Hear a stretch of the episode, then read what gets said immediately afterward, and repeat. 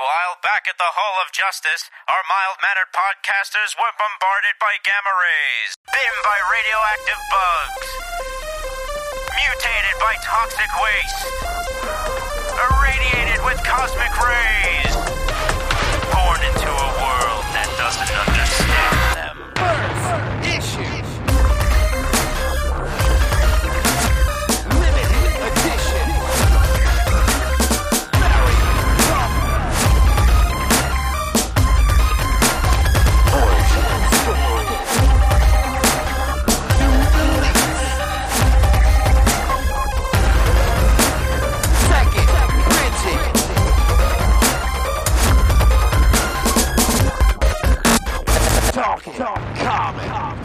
right, hello everybody, and welcome back to the Talking Comics podcast. It is a Wednesday, November twenty third, twenty twenty two. You're listening to episode number five hundred and seventy three. I am your host, Steve Seigh, and joining me for this week's show are Mr. Bob Reyer. Guys, do you think it's time I finally joined Twitter? Join me on Hive. Feel the buzz. Aaron Amos is here. I never canceled my Friendster account. Hey, I wonder if my band's MySpace is still out there.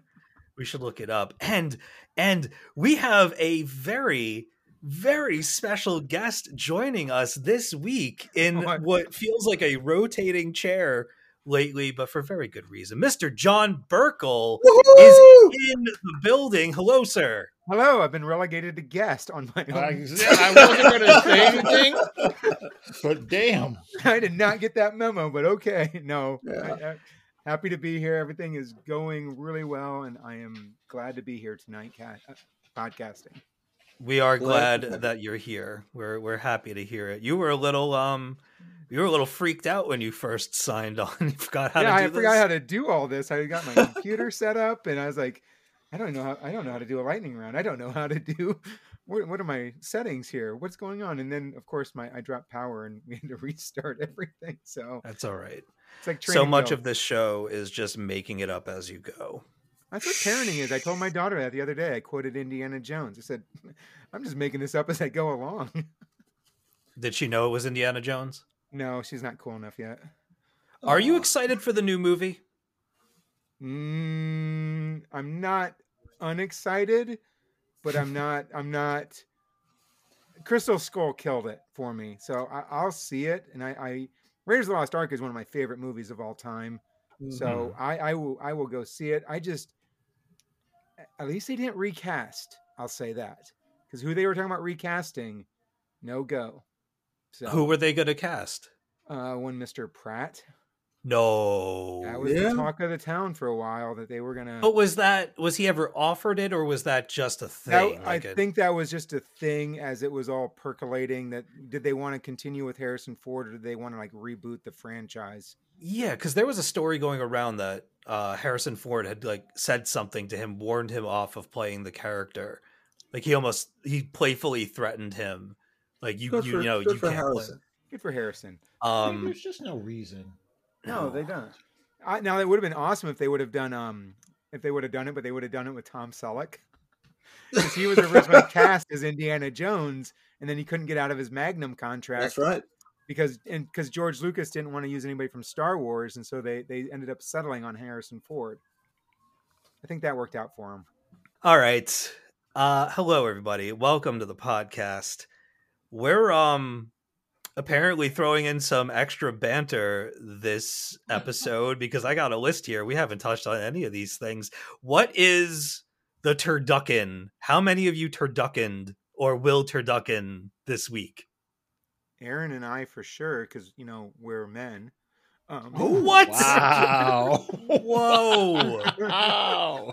Wow! Oh, that was a whole piece of the chat that just lit up when little Joey's like, "I got a turducken," and Aaron and I were just like, "Boom, boom, boom! Here's what you got to do, buddy." Well, first of all, he puts some the message in the chat at like 12:30 a.m. I'm like, what the hell? He's drunk. That's all. so I saw it the next morning, and I'm like, all right, All right, here we go. don't fuck this up, all right? Please, just don't. Take me through this. What is a turducken? It You a shut deep- your filthy hole with these Eh, questions. He's he's in Canada. He's in Canada, Aaron. And not Don't a football guy. Doesn't know John Madden. It's the thing. Guys, guys, I do Oh. know John Madden. I do Oh, okay. know the the He played the video angle. game. Okay, that's different. That's All right. Wow. Wow. You debone Oh. a, a chicken and you debone a duck and you you slit them open, and then you take a turkey and you cut it open, and you put a th- layer of stuffing, and then you put the duck in. Then you do another layer of stuck in, stuffing, and then you put the chicken in, and then you sew it back together. And if you cook it perfectly, you have this beautiful melding of three different types of birds. And if you get the perfect type of stuffing and you do the cross cut, it looks like a beautiful, like a tree ring of, Yeah. of deliciousness. Who's it- got it's the- very that kind of time? It's it only meat. takes like eight hours to cook, right? Uh, that's a it little depends one. on the. Yeah, that's what I was gonna I- say. All right, so my first one I put in the chat. My first one that I tried to make. Oh God, this was. Oh God, it was almost twenty years ago because it was before I even moved into the house. Um, I was feeding ten people, and I just said, "Okay, well, just give me an eighteen pound bird and a twelve pound duck and a Oh, you know, man. eight pound Mhm. chicken." oh no! Literally, that thing took eleven hours to cook Yeah. just to cook. So yeah, and I had to like I was like like pulling out like duck fat and like putting it into a, a fat separator to make the gravy because it was the duck is so fatty it was just spilling over. I'm like, yeah, we're all gonna die. So, but it, it was it was it was so good, and I was eating turducken for easily two and a half weeks. Yeah. I smoked mine last Uh-huh. year. It was Ooh. amazing. but it took me it, it was almost a it was almost a 16 17 hour smoke at 250 it took That's the thing. You, you gotta you gotta you gotta be on a low heat. It's gotta be Oh, on yeah. a low Yeah. heat. Slow and slow. yeah It's just oh my god! But when you you, you gotta let it sit and make sure that all the juices redistribute because you don't want to cut into it mm-hmm. and have it. Yeah, it's got to sit for like an hour, right after you pull it out of the oven. you got to you got to keep the breast moist because Yep. if that thing dries out you're it's You've like wasted the you're whole day. on a bone yeah you've wasted and and a, and a few hundred dollars exactly. Butter, and, butter and garlic under the skin, kind of thing, to let it all. i usually do i can do that or i do a mesh of like butter and seasoning yeah. and then Okay. I, I I use the I baste it with the fluids that are dropping out of it, Oh, you have to. Yeah. And then yeah. you bring that. Then, as Aaron said in the chat, when you make the gravy with that Oh with my that God. turducken runoff, Oh, oh, that's like crack. You just can't stop. Oh, God, I'm getting a Oh. That's, headache pro- that's probably the it. only way you can make gravy the old-fashioned way. You've got enough drippings to actually you make a roux out of the dripping. You guys ever see the Cthulhu turkey? I have not. I No. have not. Okay, I'm gonna send this in the chat while Bob talks about his uh part of the banter here before we get to our lightning rounds. But check this bad boy out. See, Oh, I, I feel so inadequate about uh, uh, cooking here. It says I'm cooking for me, so I have some turkey thighs and drumsticks that will get roasted. I have some cutlets that'll get sautéed. I'll be making stuffing tomorrow, probably Nice. gravy too. Um, Yeah. When my mom did Thanksgiving dinner, she always did sort of uh, pearl onions and cream sauce or cheese. You can't Mm, find those bad boys anymore. I'm sorry, I don't need to buy a pound of raw onions and boil them and make a cheese sauce and spend an hour for a side dish for me. I'm just cooking for me. So it's Yeah. like, all right, uh, I have some leftover spinach from last week's dinner. I'll cream some spinach. It's much easier. It's yeah. I it, when you're cooking for fewer people, like I said, I cooked that first one I did. It literally had ten people coming, and I will say this: with the size of the birds that I mentioned before, and I had the ten people coming over, everyone ate, everyone had seconds. I still had half a bird left. Yeah. because it's all meat. it's Mhm. not like you're not carving around the bones like you normally do. No, those bones are gone. You've filled it with turkey and duck uh, and So, chicken. yeah. And, yeah. I even gave people leftovers, and there was still literally half a bird left. I was like, "Yeah, I didn't plan this well." So, uh, suffice to say, I've shrunk down in the subsequent years. Now, And, I, uh, I have, yeah. has anyone looked at this picture Steve sent over? I mean, are, no are we looking? Okay, we're doing pulpo and crab, king crab legs. That'll never be in my house. And googly I like all these. I like all three of these, but I don't know if I want them together. I think that's a key. It's octopus, king crab legs, and a turkey. Maybe I'll throw that on Yeah. Instagram. You should. It's a good Yeah. one. I mean, it looks right. incredible, but I, yeah, I'm not sure that that's something. It's something an I wanna do. abomination. Bob, talk to me about your Kickstarter. Well, I just I just sent the the the thing over to you guys in the chat. Um, oh, why are you doing this to me? Yeah, look, I I know it sounds ridiculous. I've never done a Kickstarter, or maybe that's not ridiculous, but it came up this week that Stjepan Sejic launched a Kickstarter for it. They describe it as an incredible sunstone statue. It's Ellie and Lisa, and they were looking for fifty thousand dollars, and they at present are at two hundred and twenty three thousand dollars they were funded in an hour. Now, I this statue is amazing. I'd love to own this. It is also four hundred dollars, and I'm sure it's Damn. yeah. I, look, it. I sent you the link. It looks like it's worth it. You know, that's half a month's rent. But there are there are lots of other options. You can fund the project without taking a reward. I ended up with an exclusive sketchbook and some trading cards that can go right into the comic collection. That only cost me like forty bucks. And I, I, I did an Indie, Indiegogo for Marty Langford, who directed Doomed, who was on our show twice talking about his movie about the Roger Corman FF movie. hmm And that they kind of just they took your money, and it then took him two years to get the movie made. Which, to all Marty's credit, they were looking for thirty thousand dollars, and he raised three and a half thousand dollars, and still made a movie and interviewed all the people he needed to. Now, I put my money in. They're going to charge me on the fifth of December, and my rewards come sometime next year. Is that the normal way of things with Kickstarter? Yeah. My advice for Kickstarter Mm-hmm. is to get comfy because Kickstarter stuff tends to take a while. I would not take delivery dates. Um, I would take delivery dates with a grain of salt because um, there's always a chance that something could get messed up in shipping.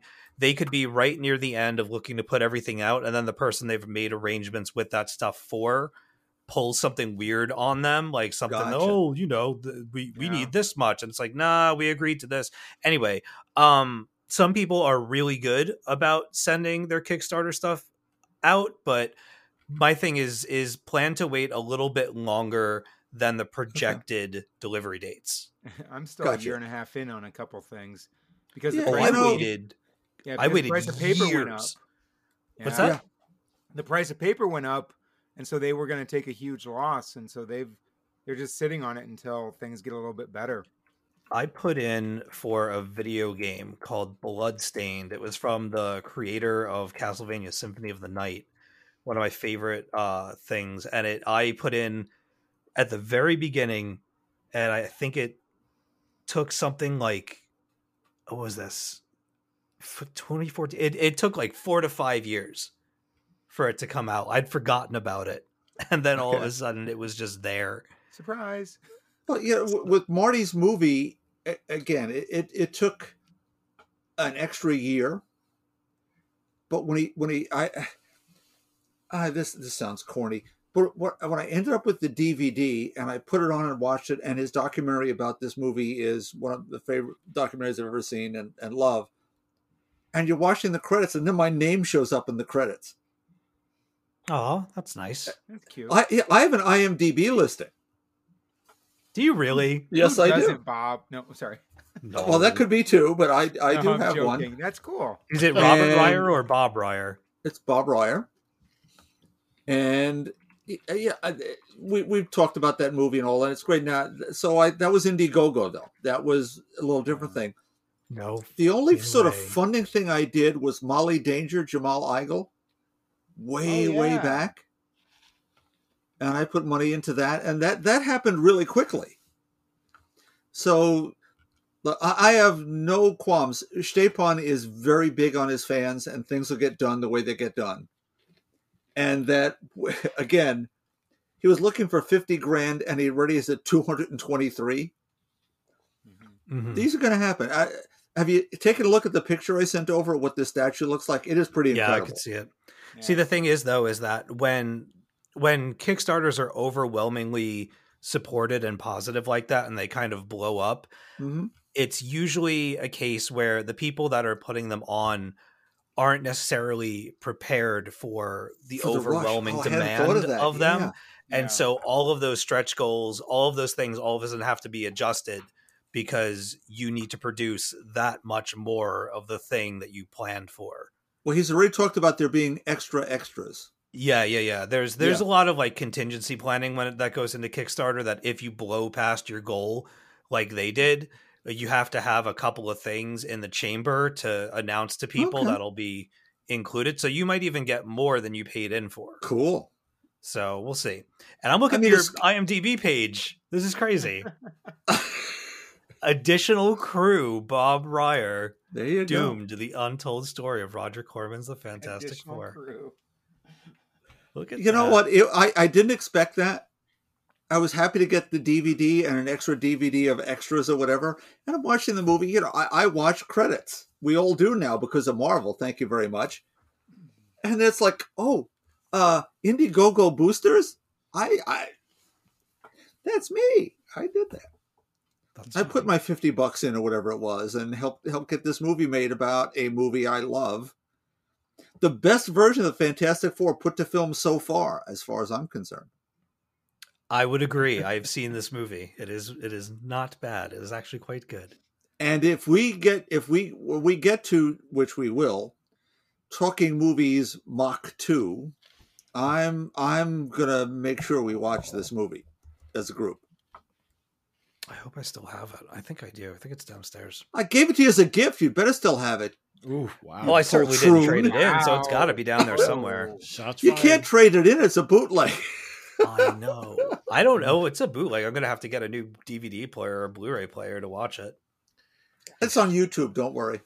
Flings Are we talking? Are we talking about coat. Doomed or are we talking about the Corman? The Corman Fantastic Four. Okay, I didn't know which one you wanted to watch. I think Corman's on YouTube. Oh yeah, you can watch the whole. I, I put it on at work just to annoy people. All right. So here's the thing: when I owned my DVD store, I was showing it, and this is we sold it, and it was on, and a fellow walks in and goes, "Is that the Corman FF?" Went, "Yeah." Joe Culp is my best friend. He played Doctor Doom in that movie. Do you mind if I take a, a, a picture of you watching it? Be my guest. Avi Arad isn't coming to my house anytime soon. Yeah, go right ahead. You can show it. Yeah. You never know. Well, I guess So far, he hasn't. I would sue him, but you know what the hell. All right. Well, that's All right, this. enough is Oh, enough. that's a downer. Yeah, that took a turn. Let's just get into our lightning rounds. What do you say? Uh, John. Damn it! Do you, all right. All right, it's like I'm, I'm, I got my training wheels on. I'm like on a big wheel here. Look, Big I'm just wheel. I'm just throwing you in the deep end. That's okay. I can know you know how to I'm a swim. good swimmer. Yeah. Remember big wheels though? Weren't those awesome? Don't God. don't try to stall. don't get me talking about big wheels. I'll tell you about the one I had when I was a kid. Yo, man, I had the coolest big wheels. wheels. I had that the you know And power. so clearly wheels it is worked. Here you are talking about big wheels. That's right. God damn it. All right, here I go. like you fell into your own trap. Yup. Don't get me talking about big wheels with my. I was giving no. John some time. I'm trying to be nice. I'm good. I'm good. Let's go. All right. Um, Dark Crisis on Infinite Earths, number six. Dun, dun, dun. Josh, dun, dun, dun, Joshua Williamson, uh, Dan, Daniel Sampere on art with Rafael Sandoval on layouts, Alejandro Sanchez on colors, and Troy Peteri on letters. So now, for the Infinite Earths to be restored, Earth Zero must be destroyed. Pariah's redemption from going back to the crisis on multiple Earths of 1985. So I'm sorry, his plan is, is it's getting it's, it's, this is this is almost fan fiction at this point. Um, so Pariah is the big bad here. He was the one who created the original crisis for the Anti Monitor. Now he needs to basically restore the original Earths to make himself feel good about all the people he killed back then. And that's where this whole event is the core of it is You got a huge fight going on at the beginning of this book. Every villain and hero left on Earth is going at it, and it's a very much a, a George Perez Perez homage uh, with so many detailed characters. Um, I'm not going to say to the same level, but I appreciate what they were doing. Uh, the Justice League, hey, guess what? They are alive. Shocking. um, Shock. Shock. are- I know it's it's. I, I thought they were gone for good. Um, they're stuck fool. in. they're stuck in Pariah's universe, uh, but Hal and Barry have a plan. There's a great Green Arrow moment. He doesn't get many great moments in, in the history of comic books, but he had a good one here because if anybody remembers to the early first issue of this, uh, Green Arrow got messed up. So I don't know if, if, Yeah. if he's going to come back from this one. Um, well, it's comics. Of course, he's going to come back from this one. Um, there's some really powerful moments here, though. You got some weight to this miniseries.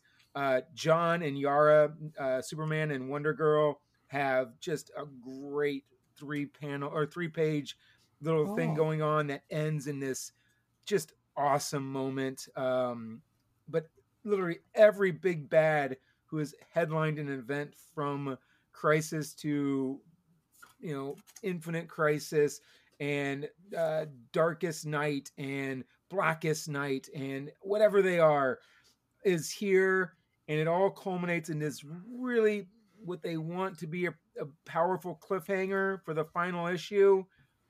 I'm not sure the character they're using is the one they should be using, but Williamson is writing his crisis. Every big DC writer, it feels like, needs to write their crisis at some point. I, I'm not disliking this. Uh, I just wrapped up reading Judgment Day uh, over the weekend. I finally caught up on that. And then this came out and I caught up on it. Judgment Day got into the ether a little bit and got got lost its way a little bit. This book feels like it's kind of lost its way, but hopefully the final uh, the final issue lands because I, I've had fun with it. It just I don't know where they're going with it, but I don't know if DC knows where they're going with it. Hey, The dawn of DC. Come on, John. I've been gone for three months and I come back and I'm still taking shots at DC. Um, oh well. Um, and then my next book, uh, Miracle Man: The Silver Age, number Ooh. one, Neil Gaiman and Mark Buckingham. Have any of you ever waited 30 years for a series to return? No. I have now. um, uh, I love Miracle Man. Uh, if you don't know the history, uh, Miracle Man started as Fawcett Comics uh, licensed Captain Marvel to the British publisher and an uh, artist named Mick Anglo did most of the work, and then Fawcett went out of business because DC sued them. And so rather than killing the title, they just simply retitled it Marvel Man and redid the origin of um, rather than, you know, Billy Batson, it's Mick Moran and Kimota. Kimota, which is atomic backwards. Well, anyway, they did they did lots of stories and then it just kind of disappeared. And in 1982, Warrior Comics got Alan Moore, pre-Watchmen Alan Moore, to redo the story. And of of all the accolades Alan Moore gets, I totally understand. I still think Miracle Man is a, a brilliant piece of fiction. Um, he takes kind of a hokey hero who whose power set never makes sense. He turned him into a, a, government lab experiment with an entire history. Everything that had happened in the 50s and 60s had been implanted to control him because he was so powerful. He had two sidekicks, young Miracle Man who was killed, and then Kid Miracle Man, who, if you ever read the um, Kingdom Come, Alex Ross's Kingdom Come, where uh, Billy never changes out of being Shazam and he kind of goes insane. That's Kid Miracle Man. He never Oh. changed back, and so he went crazy. And there's this huge fight in London, and Miracle Man ends up having to kill his sidekick. And then he decides that the Earth is better off if he just takes over. And then Alan Moore turned it over to Neil Gaiman and Mark Buckingham. They did one series called The Golden Age. They started the Silver Age in 1993. and then Eclipse Comics went out of business, and nobody knows who owns it forever. Uh, Todd McFarlane said he owned it at one point. Alan Moore says he owned it, and then he sold it to Neil Gaiman. This is where the whole lawsuit over the rights to Angelina and Oh. uh, the the killer clown and everything that Gaiman created for Spawn. This is why Gaiman did the 1602 miniseries for Marvel, so all the money could go into the lawsuit. And then Marvel simply went to Mick Anglo before he passed away and asked him if he owned it. He said yes, he did. So Marvel has all of the rights to Miracle Nice. Man now. I have a beautiful omnibus of all of the stories. I had all the original Eclipse books until they mysteriously disappeared a few years ago. Um. I, it's a whole it's a whole story. I don't need to get into it here. Anyway, It's a Patreon extra one of these days. I don't even know if I, uh, my therapist would would probably not want me to dwell back into. Okay. um, anyway, now we get the second Gaiman arc, which is the Silver Age, where we have a future world, uh, a future world of 1992, um, where the, the world is full of miracles, which are the the the offspring of Miracle Man and all these other heroes, and they bring young Miracle Man back to life. And it's kind of a Captain America ish. This you know young person who thinks that he was gifted all these powers, that he was an orphan, and then he met Cat Miracle Man, and now he and he was granted the powers to be, you know, young Miracle Man, and he finds out it was all a lie. He finds out his best friend went crazy and had to be put down. And there's just some really powerful moments here. And even though it's been 30 years and I've read this issue before because one and two of this series were released before everything went defunct, just to see it re recolored by Jordie Bellaire. Uh, Mark Buckingham went up, went in and cleaned up his pencils, and I, I, I just feel that there are certain books that are cornerstones of comics, and I know everybody always wants to go Watchmen, Dark Knight Returns. Miracle Man needs to be in that pantheon because everything Moore kind of did in that era, he started here, and then everything that Gaiman's done. I know we love Sandman, we love uh, you know his his fiction work, and we love you know a lot of the stories he did. This is kind of where he got his start, and to see him go back and kind of tell with these original scripts and then kind of play with it in the, the um they'll do the silver age and then they'll do the the end i don't know what they're going to title the last six issues but they want to do the final year of this story and then hopefully put it to, to bed and be done with it.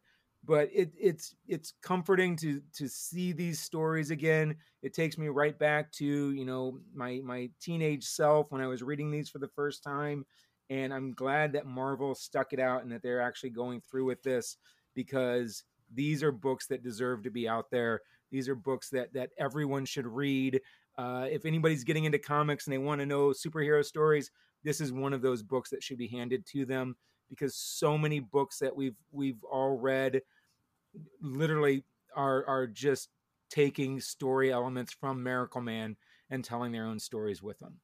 And I am done. John, I've known about the whole Miracle Man thing, particularly the relation to Captain Marvel and how this all came about. I've never felt as engaged as I did about the way you just described it. Mm-hmm. I, I need to read this now. Where where do we find the beginnings, and where is it all? Um, Marvel Marvel just released an omnibus. Okay. Um, but there's but they also have um the first four volumes are out there in hardcover. And so you got the the three Alan Moore uh collections and he had like uh it was it was Alan Davis and Oh man, now you're talking my language, yeah. right? Oh yeah, it was it was Alan Davis, Bissette, and Totleben before they went over Woo! to Swamp Thing, and then and then Gaiman and um, Buckingham's Golden Age was put out there. wow. So the the original four are out there, and now this just uh, ep- first issue came out uh, last month. The second issue actually comes out uh, uh, today. as flop when old, old fashioned floppies. Yeah, flop floppies. Okay. And I'm I'm sure you can go. Marvel released all the Moore stuff in floppies a few years ago, recolored and remastered. Um, and I'm sure you can probably find those in some of the back issue Yeah. bins out there. But uh, like I said, everybody should read the the first Moore first like Moore couple volumes. They're not super long because they were done in like a Warrior magazine with eight issue eight pages a pop, Sure. and then it was all collected. But there's beautiful back matter. You got all the sketchbooks from those original artists. Um, it, it's just it, it. I think it's it's it's got such a um, it's got such a rich history, but it's also been almost like this comic myth because it was never around. It wasn't out there. Nobody knew who owned it, and so it was never available until now. That's so cool. Again, the lawsuits began in the 50s with DC suing, well, 40s actually, DC suing Fawcett, Mm-hmm. and then that character disappearing until the 70s here, and now it's Shazam because Stan. We're, we're Marvel Comics. Why don't we have Captain Marvel if no one's using it? Well, if the copyright's open, let's take it. Yeah. Though I do own the Captain Marvel, the android split character. I do own one of those. Just to Oh, say, do you? Yes, I do. But the that you look at look at the pedigree of the people you're talking about. These are giants. Mm-hmm. This have- is where they started. Yeah, I, I have to read this. I have to. So thank you so much. And while I while I'm on the mic and everything's working, um, Dark Crisis. Uh, I, I, I don't know what I, what I feel about this because it's also convoluted, and then we get to what comes next that they've released. Has anyone seen the Dawn of the new DC? Uh, No, I haven't. okay, I, I the Golden Age is sitting on my pile to read. I know good. you've read it. It's awesome. Yeah. That's awesome. Yeah, And- I can't wait to read it. Uh, but and, and no, what's going on with Geoff Johns? I'll I'll talk about those too. But they've announced the dawn of the new DC. New titles include exactly zero titles featuring female leads. Oh Jesus! Um, one, well, two people of color, John Stewart and uh, a Steelworks book, which is, you know, now, now we're going to that. And uh, guys, really? Oh, Why is it that whenever DC seems to be making progress, they do They something? step back, right? Yep. Two steps Yeah. back. Oh God! Because Dark Crisis sounds like something I want to read. And was then I look at what's It's coming fun. next. It's like, what are you doing? You're killing me. kill me, Smalls. I've enjoyed Dark Crisis. There was a little gap in in in reading, like the there was a delay in here Yeah. somewhere because it feels like it should have been done a couple months ago because the John stuff should have been appearing afterwards. Yes, it's appearing Uh, and there's still concurrently. one yeah, Yeah. and there's still one issue left to go. The I mean, some of this stuff has already been spoiled, but It sounds great though. It sounds like a really wonderfully deep, emotional book, and oh, yeah. I I I can't I can't figure out DC publishing. I just can't. But I see what they did there with that Superman one cover. They're trying to get to me by putting by, by having the one cover be done by Jamal Campbell. Mm-hmm. they'll do it. Nah. they're, they're trying it. They're trying it. Putting out that I mean- bait.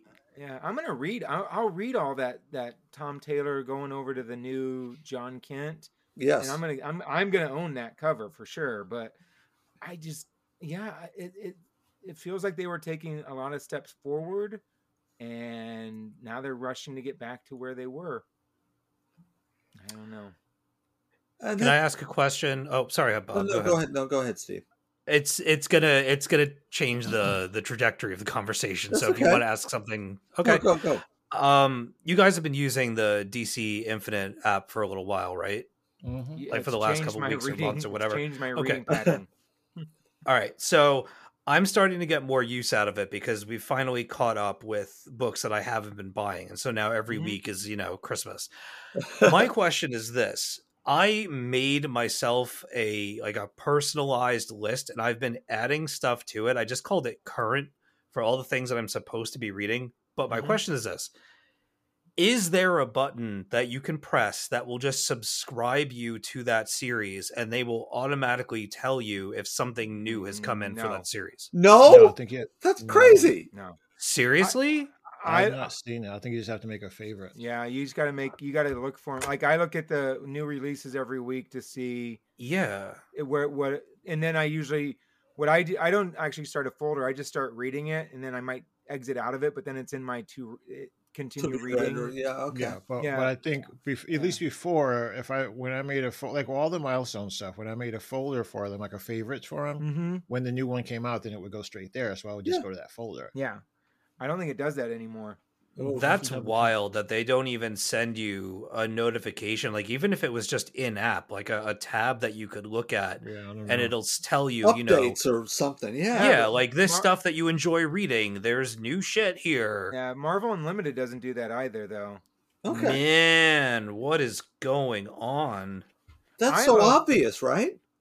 I Yeah. love I love this DC Infinite upgrade though, where it's just a month out. I mean, Oh yeah, I, yeah, yeah. I slashed and burned a lot of my like pull list because I, I I can wait a month to read the new Batman Incorporated and I wonder catch what up on comic stores think of all that. Yeah. well, I I I yeah, I wasn't buying that. I mean, I still get Batman books pulled because just to keep That's my thirty collection books a month, though. That's pretty good. Right, and so and then like like He's my not my wrong. s- my stores like i mean they're marvel heavy because dc is still really hard with their you know with them going through a different Yeah. distributor penguins made it really easy for marvel books it's almost seamless with diamond Oh, Um, and, and, and getting back yeah. issues from them is in, or, or or back Yeah. matter. Oh, I'll have So that in easy. f- f- seven days. You'll have it next week when you come in. yeah Thanks. yeah Yeah. yeah Oh boy. Hmm. That's a missed opportunity to let people know that there are new books. Keep and it them might on the it app might that be way. something that they have in the future i i, I mean But, this but the still feels future's like- now. I mean, that's that's obvious, right? Yeah, I Future mean, nothing. This thing's been out for a while. that's no future- this upgrade this upgrade's just a month old Like Oh, really? whole- yeah this whole one month you know Oh, I thought this was the interface before this. no it it, it the interface changed a little bit with this upgrade am i wrong aaron Uh, Or- yeah, just a it- little bit. Yeah. yeah it's just All a right, little I'll- less but I- user but I- friendly we give But I need a to check into the whole favorites thing. I gotta, I gotta check in because that's literally how I did with you. No, I didn't get an email, but I just knew the books that I was gonna be that I wanted to catch were were being captured somewhere, so I knew to just to go to that. But I'm gonna Oh, double yeah. check and see if maybe that i'll still try happened. yeah maybe i'll try that out and see report back next time I mean, I know what I'm looking for each week, but I just, I just Wouldn't think be that it would be, it would behoove them to implement something where it collects everything that you're subscribed to in one spot. That way, you can you just check into the app and there, go. Like, yeah. yeah, and and to keep to keep eyeballs on the app and to keep people using it, the easier it is for people to find what they want to read, the better. I don't know. It's it's early days for it, I suppose. So maybe they'll build that into it, but that seems like the first thing that they should do. yeah I don't know. Just one one person's One? opinion, No, two people's opinion. Okay. two people's opinion. There you go. Four Change it. Four people's DC. opinion right here. Yeah. I call the shots now. Um, it sounds like you got some good reading in there, uh, Jon. oh yeah i i i've got quite a bit of i caught up on i caught up on a lot of stuff but those were the two that stuck out but i read a lot of uh radiant books as well i'll, I'll talk about those next time Ooh. but the radiant Ah. radiant universe is going strong my friend Did you say before that the people that have inherited like parts of Miracleman are called miracles, like his kids? They they're it's like they're not kids but they're like a new generation of superheroes and so they're like like eight nine ten year olds who just kind of fly around london and beat each other up as they try and reenact um uh like superhero fights. And then they build they rebuild everything at night so that nobody really gets mad at I destroying things. And it's just called the age of miracles and so i just kind of dubbed them miracles but that's not what the book actually calls them Okay. yeah, but they do have a miracle woman now who's his consort. So Wait, wait. So it's not Mary Marvel. It's now a consort. no, no, no, Oh. yeah. And then you have his daughter Winter, who just kind of made it willed herself into existence. It's a whole, I'm it's a whole this. thing, man. It's it, Yeah. it is some it is some bonkers stuff, and it's the 1980s in Warrior Magazine and Dez Skinn, the publisher, said, "You got an idea, you just run with it." And Moore had lots of. I ideas mean, was, was he ran with Warrior like the whole Beano thing, like once a week or once every two War- weeks? Warrior's be- like another version of 2000 AD. Okay, So it's one okay. of those where it's got like six different books in it, Right. like, but they're only like eight pages, Mhm. but it's weekly. Yeah. cool. Man, I gotta I gotta sit here and concentrate on a duffel bag of money and let it miracle its way into my life. that omnibus, that omnibus is is a is a good catch if you get it. Oh, I probably could have bought not that right the New York Comic Con for next to nothing, and now I'm behind. Oh well. Not for me. I will live through you on this one, at least for now. Okay. Let's move on. Mr. Amos. What? Oh, hi. Whoa. Whoa. I wasn't paying attention. No, I'm kidding. Still doing my taxes. sorry- we sorry to They're wake still you. doing your taxes. like, You got a little I- bit of drool going on right there. I was searching for receipts. I was going through my recipes. Wow. Turducken. I can go if you want. You don't have to go. You, you ready? Am I Hold ready? on, everybody. He's getting Is this ready. thing on? We're ready. Alrighty, here we go. So I, I technically have two books, but you know, you'll see where I'm going with this. Anyway, the first book, Prodigy, the Icarus Society, number five, Mark Millar or Miller, whoever you want to call him, I don't really care. Matteo Buffagni. Uh, so we got uh, Edison Crane, still captive of Mr. Felix Kafka, who fancies himself a smarter version of Edison Crane uh, part of the so the so-called Icarus Society, as I talked about when I first talked about issue one of this book.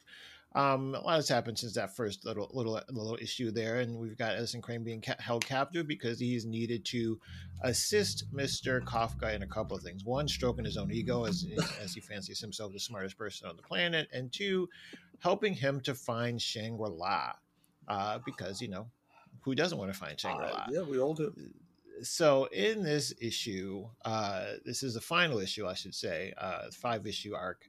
Uh, the final issue of this arc, we find ourselves having found Shangri La, having uncovered a couple of some of the secrets of Shangri La, some of which being that yeah, there are people there that have had some pretty bad pasts. Some of the the most dangerous people in in in I guess history, you know, all come there, and there's something that just sort of mellows them out. You know, they sort of see the error of their ways and and want to do better and don't want to harm anyone and sort of just evolve to that state. Well, Felix Kafka is not really feeling that. He wants to know what that's all about. Uh, so he wants to get that, whatever that technology is, whatever the source of that is, and, and use it to his own ends. And Mr. Crane is is not really wanting that to happen. Problem is, every time Mr. Crane tries to initiate some sort of plan, he gets outsmarted by Mr. Kafka, who's thought a step ahead of him all the way. Well, as all final issues go, the tables have to turn, and we see Edison find a really interesting way of, I'll say, convincing Mr. Kafka that it's in his best interest to to stand down, uh, and and and, and it's.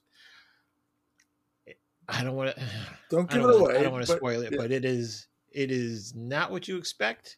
Uh, it's an interesting way to do it, um, and I appreciate it. I will say that of the the the the prodigy issues so far, the prodigy book so far, this one didn't capture me the way the first one did all the way through. But I think it had peaks and valleys, and I think but this one was a high on high note to end on, so I was happy about that. I still don't know if I love love love the art, but I enjoy the art. I, I think it still fit what the message that was trying to be sent sort of visually here. So I would say check this out definitely. Number two, uh, Duo five and six. I don't know if you guys remember. This is part of the Milestone universe. Uh, I started reading this when it first came out.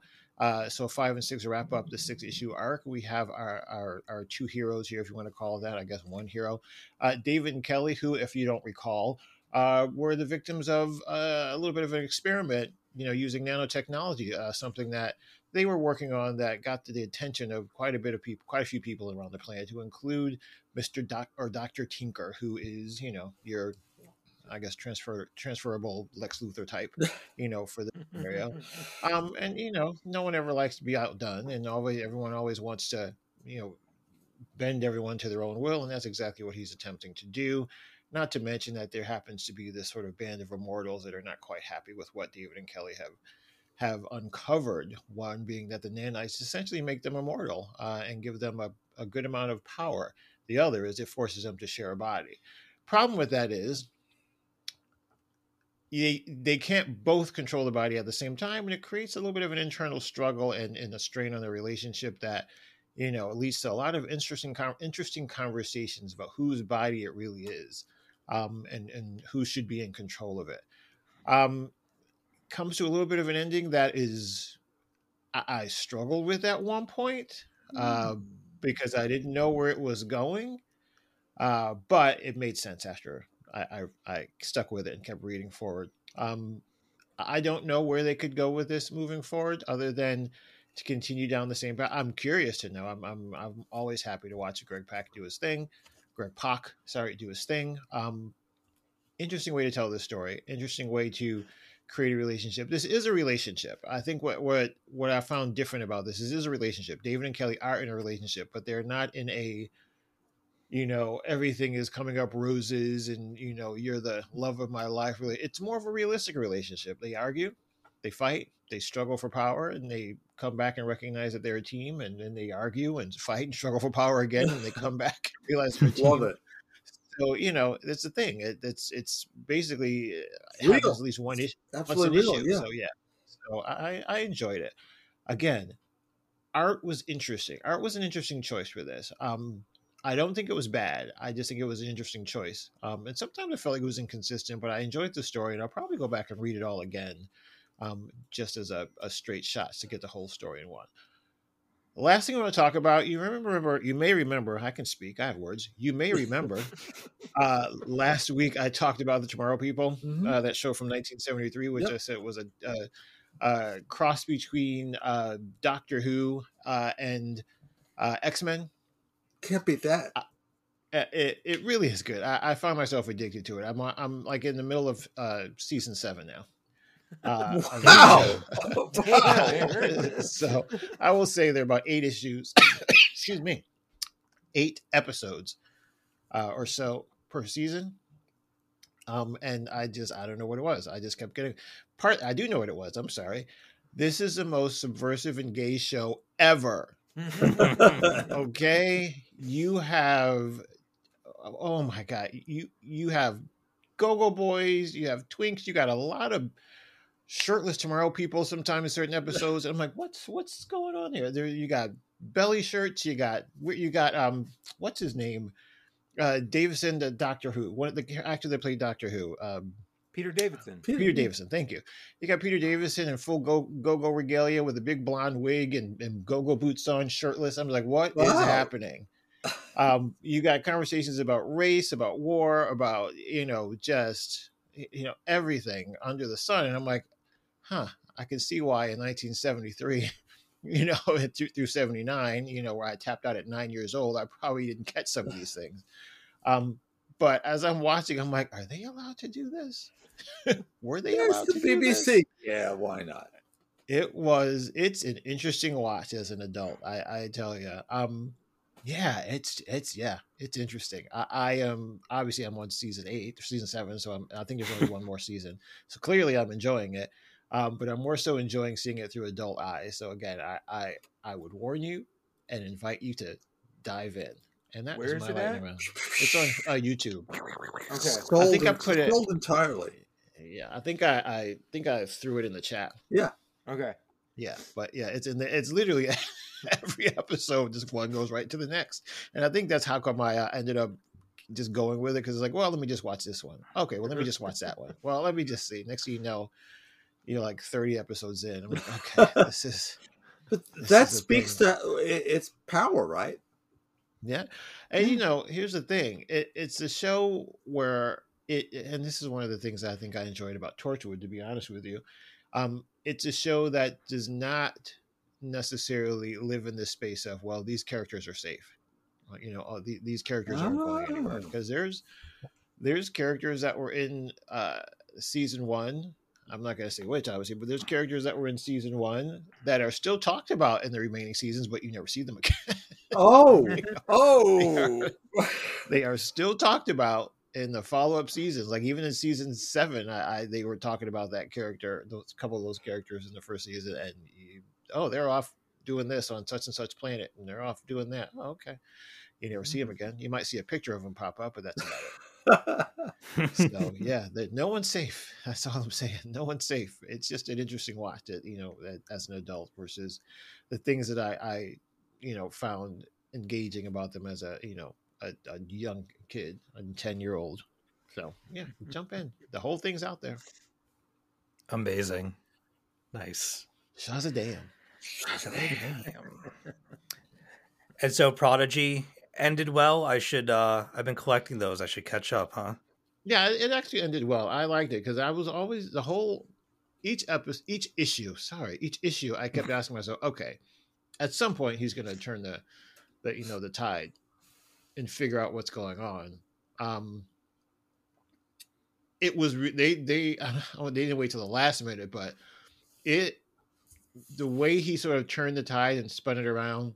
Uh, it was interesting. It was one part action, but other part he was not necessarily smarter, but maybe a better chess player at the in the in the moment, and that's mm-hmm. literally what it was. There was never anything, in my opinion, that essentially said, "Okay, Edison is absolutely smarter than Felix." I think it more so said he outsmarted him this time. Well, just so happens that was no. I'm not going to spoil that. Never mind. Yeah, it was good. Is there room for more? I think there's going to be more. Yeah, I think I think they actually say. I think I read it somewhere. It's going to be more. Well, I think it has a Netflix series coming out. Yeah, they'll it does. Get, yeah, they'll probably Oh, get- for real? Is it a live action or animated? yeah. Well, Miller sold all of his stuff to Netflix, and that's why you mm-hmm. got Yeah, like a thousand Legacy. years ago, and barely anything That- came from it. Well, Well, they they, actually Magic Order. What's the one Yeah. where the the superhero theft cartoon? Oh, what was Oh, that? the, um, that was a fun I know what you're talking about. That was yeah. Yeah. the heist, wasn't it? Oh, Was it? yeah, the heist. I think that's what it was. Super Crooks. Super, Super Crooks. Crooks. Yes. Yeah, that was a good book. So, so, but no, yeah, they actually talk about it in one of the in Comixology or something like they talk about uh, it being prepared for uh, Netflix. Mhm. Yeah, No, you're you already yeah, there it is. qualm It says about the double here. It literally says. So it literally says here, double size finale, order high. We we know we're biased, but this book is effing excellent, and it's about to be a huge Netflix movie. That's Uh, what it says in Comixology. Mhm. That's from them. Cool. So, but go ahead, Bob. I'm sorry.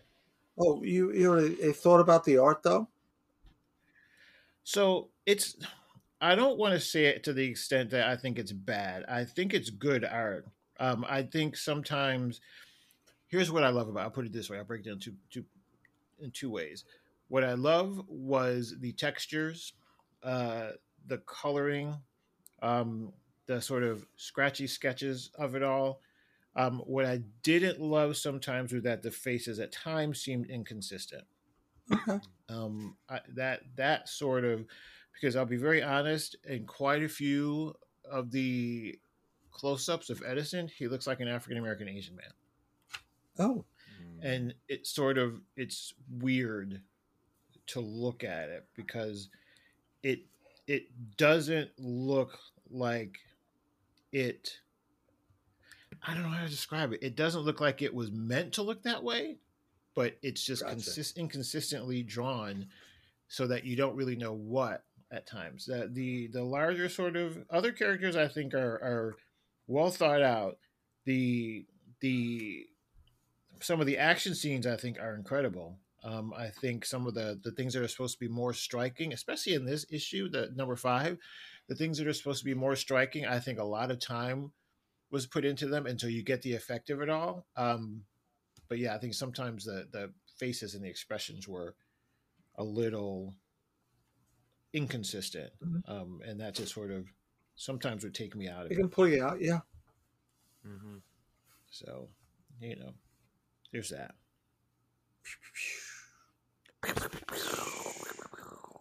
Nice.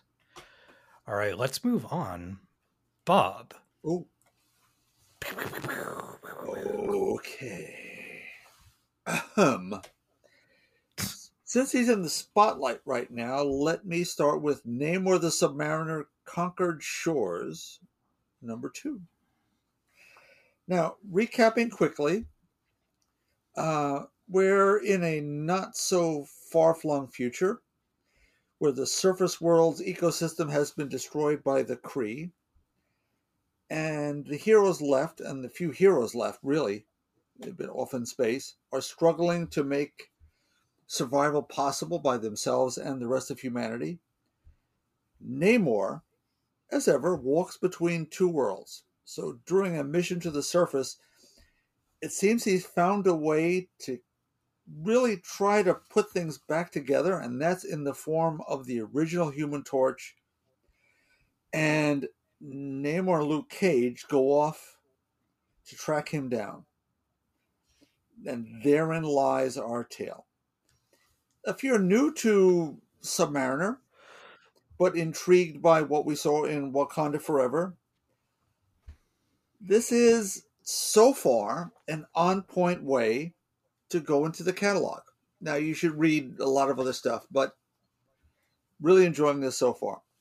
Harley Quinn, on another on another point, Legion of Bats number two, Tee Franklin, and we have Shay Beagle, Scott Eaton, Roberto Poggi, Lee Lockridge, Taylor Esposito, and that features Harley and Ivy during some retail therapy.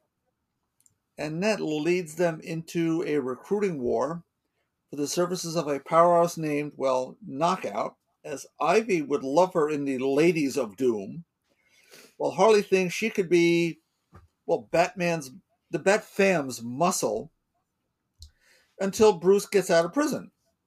Because he's that's where he is at this point.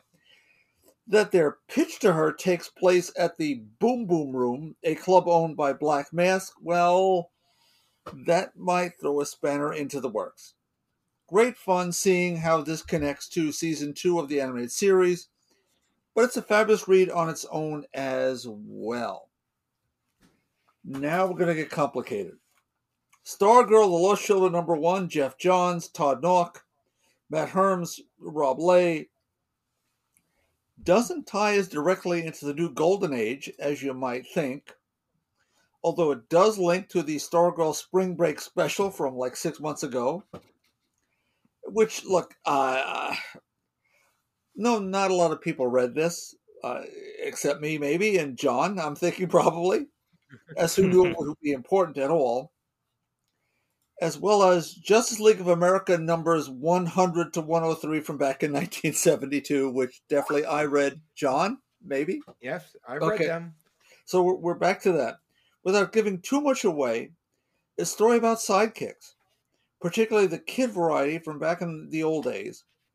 And it really hit the mark for me, although readers not as versed in Golden Age lore might have it not hit as, as well as I do, unless you go to like Comic Vine or Wikipedia. But loved, loved this book entirely. I can't wait to see where we're heading next with JSA, which coming very soon. Very quickly, She-Hulk number eight, Rainbow Rowell, Takeshi Miyazawa, uh, Rico Renzi, Joe Caramagna. Now, this one brings us a book-length origin story for the mysterious couple we've been seeing since Stalking Jen, since basically the start of this, this new series. Let me tell you, it's pretty incredible tale that they tell here. You see, Scientists April and Mark are a true power couple, and not in a good way, as they think it's a waste how, and I quote, the world's greatest powers landed on the careless, the clumsy, through accidents of birth and accidents of folly. And anything that happens by accident can be improved by design. Well, I'm guessing you can see where this is headed, right? It's a it's a great credit to Miss Rowell and the team for crafting a very engaging book, one where the title character appears on the cover and only five interior panels, and only has pictures and pinups. Now, an even quicker take on Babes on Arms, the collection of World War II early stories drawn by Barbara Hale, Jill Elgin, Lily Renee, Fran Hopper, as curated by Trina Robbins. It does carry a steep price, even at my sale price of about $40. But having these rare stories collected in one place, Look, alongside the usual informative essays by Trina Robbins, the she historian of, of, of, of way, way note, make it way worthwhile. And if you want to give a book to someone as a gift who's, who wants to explore the history of comics, this might be a great one. Christmas is around the corner, right? You know, just saying. So psh, psh, I'm out of here. Oh boy. Um She-Hulk She-Hulk? number 8 was unexpected. I didn't it's funny. The characters that we're dealing with in this issue, obviously I've seen them around since uh this run has started. And I had just assumed that they were characters from Marvel's past that I wasn't familiar with. I was unaware that they had yet to get their own origin story. So when I opened this, I was like, oh, we're going to dive into their past. And then when it ended up being the whole issue, I was really surprised because this is the kind of stuff that's usually done in about maybe two to four pages. yeah. But these are now fully fleshed out characters with a quite the tragic backstory Amen. You know and it, it just goes to show when you uh when you weave out one of the finer details you could uh you could be in trouble and Rainbow Rowell, who's very good at those sort of backstories, right? Give us why we care, why we should care, why we hate, why we dislike. Yeah. They were just people, right? They were annoying Jen on the park bench, right? She's just sitting there with Jack. yeah And now rainbow has a way of making you care about everybody that she writes Yeah, this is Especially- tragic. I, I, I am sad for them. I don't like what they're going to do to Jen, but you know, they're they're not totally awful villains. They are conflicted. Uh, good stuff. I, they also don't know when to give up well, there's that. no question. There's no question about that. It's funny i thought like i thought everything was all good for for a hot second there and then i turned the page and i'm like uh-oh Uh oh. Let's read fairy tales to each other, right? Yeah, I was wrong about that. Um, and I gotta hop hop out of my my apps here and go back to the other book because I actually did read the Oh. Stargirl and the Lost Aw. Children. I really enjoyed this. I enjoyed this a lot. I um I really loved the art. The um how do you pronounce that? Todd No. Noak? No. Knock. Hmm? Um, the art's fantastic. It it reminds me of a lot of stuff that I've seen with um with Young Avengers or some of the younger DC characters. But I like Courtney. I liked how like playful and alive this felt. Uh, meeting some of the the older characters and that scene in the in the very beginning, with like the superhero car chase Yes. with the the guy with the with the money and the crow suit, the fox suit was just amazing. TNT um, and dynamite. I'm trying to. It looks like something, and I can't quite put my finger on it, but I absolutely loved it. It was not what I was expecting when I opened up the book. I was like, "Oh, this is going to be, you know, some maybe house style golden age Yeah. thing that just so happens to have this kind of cover." And then I opened it up, and it it starts with this chase sequence, and I was just like, "Oh crap! Like this is going to be a ride. Let's go." Uh, I, I super love this. I'm I'm glad that it's going to last a couple of issues. It's going to be six, I believe. Mhm. And we're, we're tying into the old books, the new books, and the TV show, which I think is really lovely. Yeah. And having just uh, read a little bit of that JSA and seeing her be one of my favorite characters in that so far, Mm. this was a this was a nice treat. It's weird. Like I bought it knowing what it was, but it didn't really dawn on me until I actually opened it up and I was like, "Oh, wait a minute." Now, did you are, are you one of the people who picked up the spring break spring break special one shot? No, I'm one of the should, people though. that was surprised to find it on the DC Infinite app on day 1. okay. Give yourself a chance. Read that back because it really will inform a lot of what you read in The Lost Children. Okay. Um, I will do that. Is this longer than I thought? No. It's That's a big fine. special. It is. It was you know six dollars when it came out, which I think inhibited a lot of people. Yo, wait a minute. No way. Oh, this He is has it. longer than I thought. I thought it was over. Oh no! The, I got Oh, you didn't read the whole thing. There's that that with- with the credits is roll. That there's a lot of Oh book my after God. that. page 14 of 24. Yes, yeah. You didn't read the. What? Oh No way. Get out of here. That was a hell of a Wow. cliffhanger. Smartest person in the room. Oh, Oh, look, I'm Wow. tired, all right? Yeah, sure. Shit. But hey, hey, you know what? No, no, no. This is great. I've got because more to now read. I have I have more of a good thing. I said I wanted to read more, and, And here, here it it is. is. I don't even have to wait. And it is real. The second half is really good. And now you need to read the spring break spe- spring break special. That's so hard to say. I'm sorry. This second half looks outstanding. Yes, I can't is. wait to read it, soak it in. Apparently, you could. wait God to read damn them, it. so good. Oh, Christ. Oh man, if I if I didn't have the ability to just laugh my my own shit off, I'd be in a lot of trouble. Look, Steve. I thought the Oh, same thing. I expected Look. the second part of this book, and I was ready to complain. It was going to be Batman advertisements for some other thing or whatever else they were doing. It's like, oh wait, no, there's more Stargirl. I'm good to go. Don't feel bad. Ah, it's a miracle I've gotten this far. No. Now this this is awesome. In all seriousness, when we're done, this is the first thing I'm going to read. Cool. Finish it up. Amazing. Um, that's that's a, that's, That's probably all. I got. There you go. That's that's all I got. Uh, I got a lightning round. Yes, I do. I hate Fairyland. No, you love Fairyland. one. I do love Fairyland. Okay.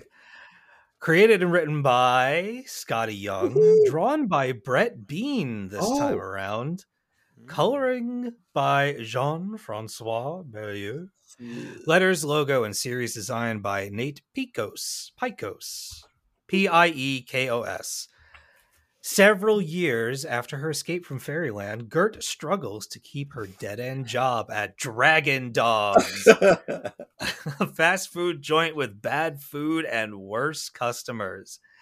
After being fired, Gert goes on the hunt for a new job, but she has zero qualifications after spending so much of her life in a fairy tale kingdom and so she's just completely inept at everything.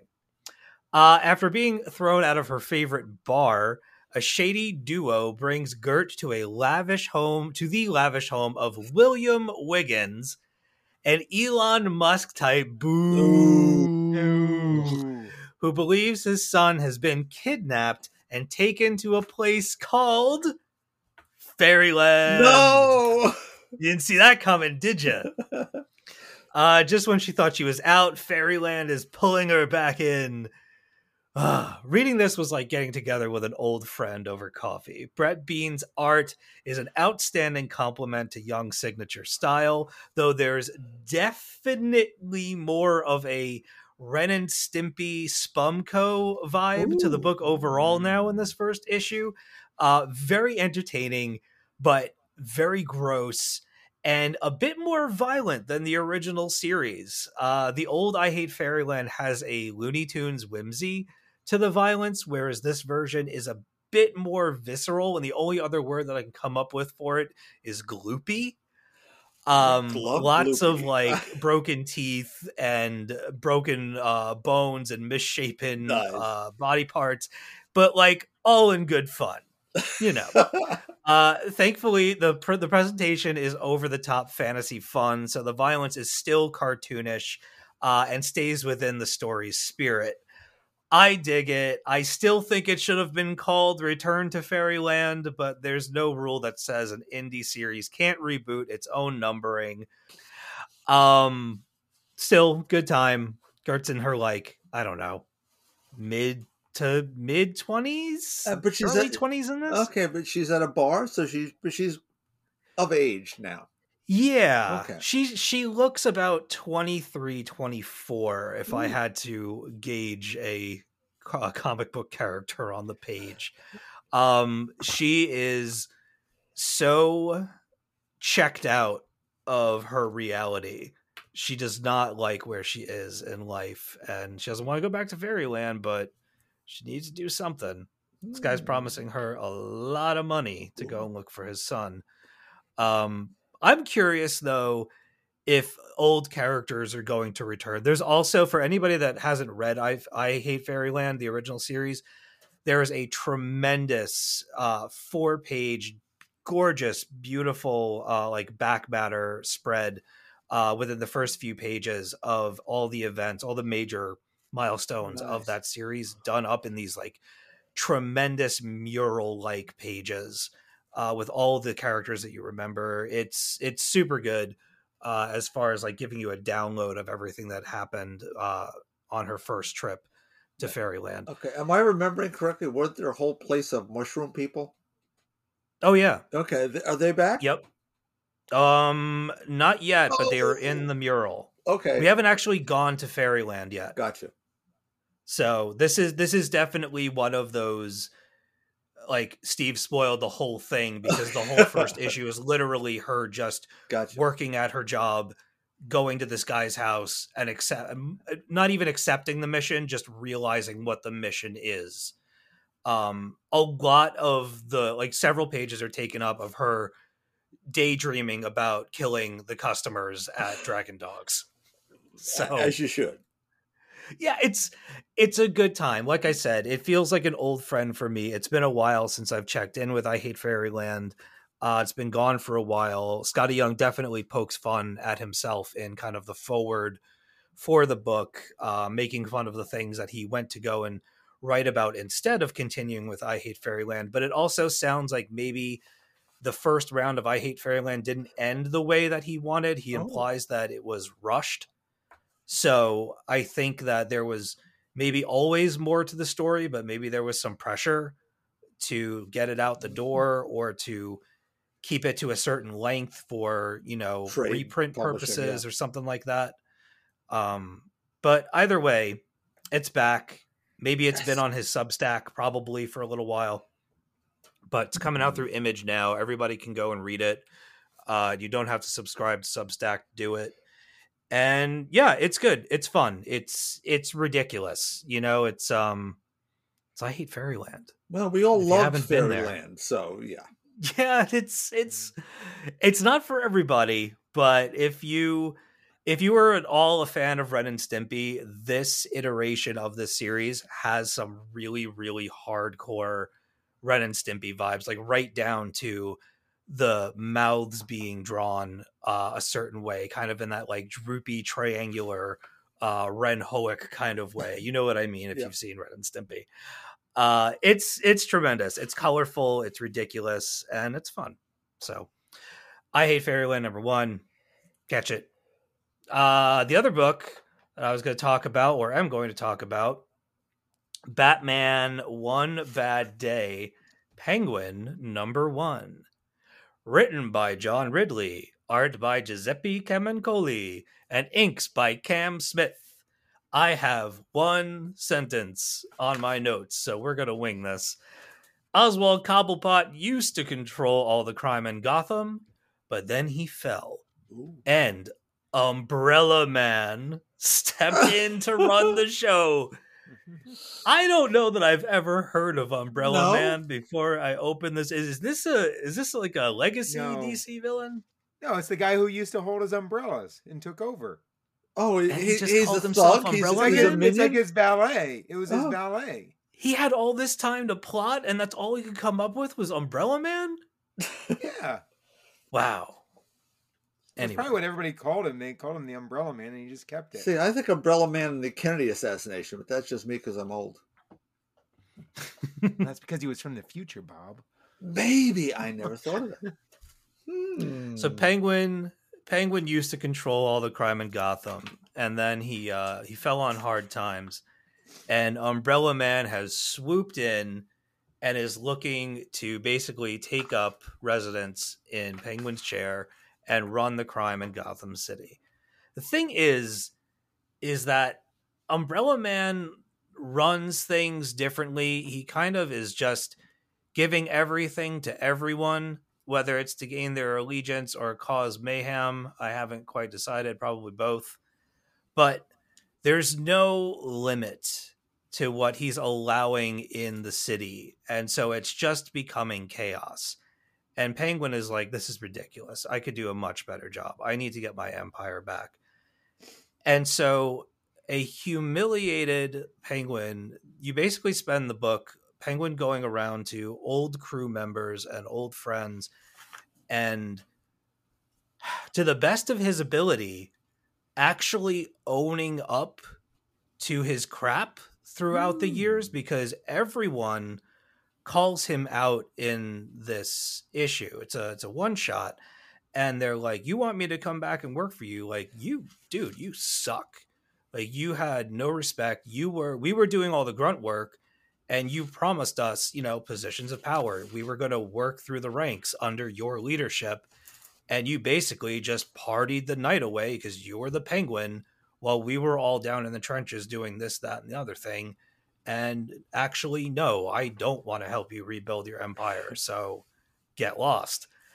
Uh, and what this does is it puts penguin in a position where he really has to start being honest with himself and what you get out of this is kind of this and john you can back me up on this but like a surprisingly soft penguin who is actually learning to genuinely apologize for his mistakes and at one point in the book and it's probably my favorite my favorite part of the story overall is offering genuine sympathy for someone and asking permission to hold them Yeah. because they've they've just suffered a major loss and it's this really sweet moment where you see like all the all the criminalness of i'm making that That's that a good word. I like it.